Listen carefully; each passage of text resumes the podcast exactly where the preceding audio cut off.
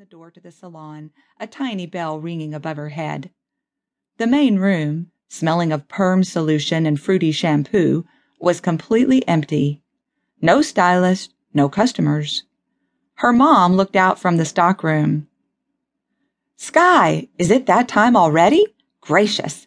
I thought I would have my inventory done before you got here. Where is everybody? Slow day. Lori doesn't work most Wednesdays, and Becca finished with her last client an hour ago, so she went home. When I'm done with you, I'm doing the same thing. She took a cape from a drawer and snapped it in the air, draping it around Skye as soon as she was in the chair. What are we doing today? Just trim the ends and shape my bangs. How much off? Her mom lifted a segment of hair. Skye swallowed a smile, knowing what was about to come. An inch, no more. Are you sure? Her mom placed her fingers like a pair of scissors up a good six inches from the ends. Because I think if we. I don't want short hair, Mom, and you aren't going to change my mind. Her mom met her gaze in the mirror. Don't you get tired of it always looking the same? You've had the same look since you were 12, when you wouldn't let me braid it anymore. I haven't always had bangs. Her mom groaned in frustration. I give up. Skye laughed. I wish I believed that. Can I at least wash it for you? I'm kinda in a hurry. I've got to meet Dr. Perry at the pasture. He's taking a look at Snicker's leg, and then I have to get home to shower and change and have a bite to eat before it's time for my adult class. I'm teaching them the two step tonight. How many couples have you got coming? Her mom picked up the scissors and began trimming away the split ends. Four couples.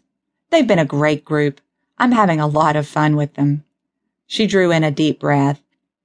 And next week, I begin giving private lessons to the Anderson Malone wedding party members. Already? Her mom's eyes widened as she met Skye's gaze in the mirror again. It's less than two months until the wedding. That's hardly any time at all. Seems like yesterday when you wondered if Buck Malone might be interested in you. Skye almost shook her head, but remembered in time to stay still. That was last summer, almost a year. Besides, he'd already fallen hard for charity, so I was way wrong. You never minded, did you?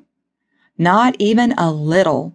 And when you see Charity and Buck together, you know they were meant for each other. Her mom gave her a smile of encouragement. You'll meet somebody too. You're still young, honey. You've got lots of time. Skye didn't say so, but she'd begun to feel her biological clock ticking. If she only wanted one or two kids, it wouldn't matter so much. But she had her heart set on a half dozen babies, minimum. She'd always wanted to be part of a big family. Since her parents had chosen not to give her lots of siblings, only an older brother and sister, she intended to create that large family for herself, with the help of that still elusive husband. Close your eyes, her mom said. As soon as Skye obeyed, her mom took the scissors to her bangs, leaving them long but giving them shape. Snip, snip, snip. All right, you're done. Hardly worth the time of coming into the salon, far as I can tell. Skye laughed. You wouldn't want me cutting my own hair, would you? Heaven forbid. Remember what you did when you were five? Yeah, but like you said, I was five. As soon as the cape was off, Skye stood and gave her mother a kiss on the cheek. Love you, Mom. I love you too, baby girl. I hope Snickers is all right. Thanks, I'll let you know. She stepped outside a few moments later, intent on getting over to the pasture before the vet. So intent was she that she almost mowed down an unexpected passerby on the sidewalk. Whoa there, a deep voice said. Strong hands gripped her upper arms and steadied her. Skye looked up into the face of a stranger. He was rugged looking with a bit of mischief in his blue green eyes, one of those I haven't shaved for a few days beards that she liked on cowboys. He wasn't movie star handsome, but there was something about his looks that made her heart behave erratically. Who is this guy?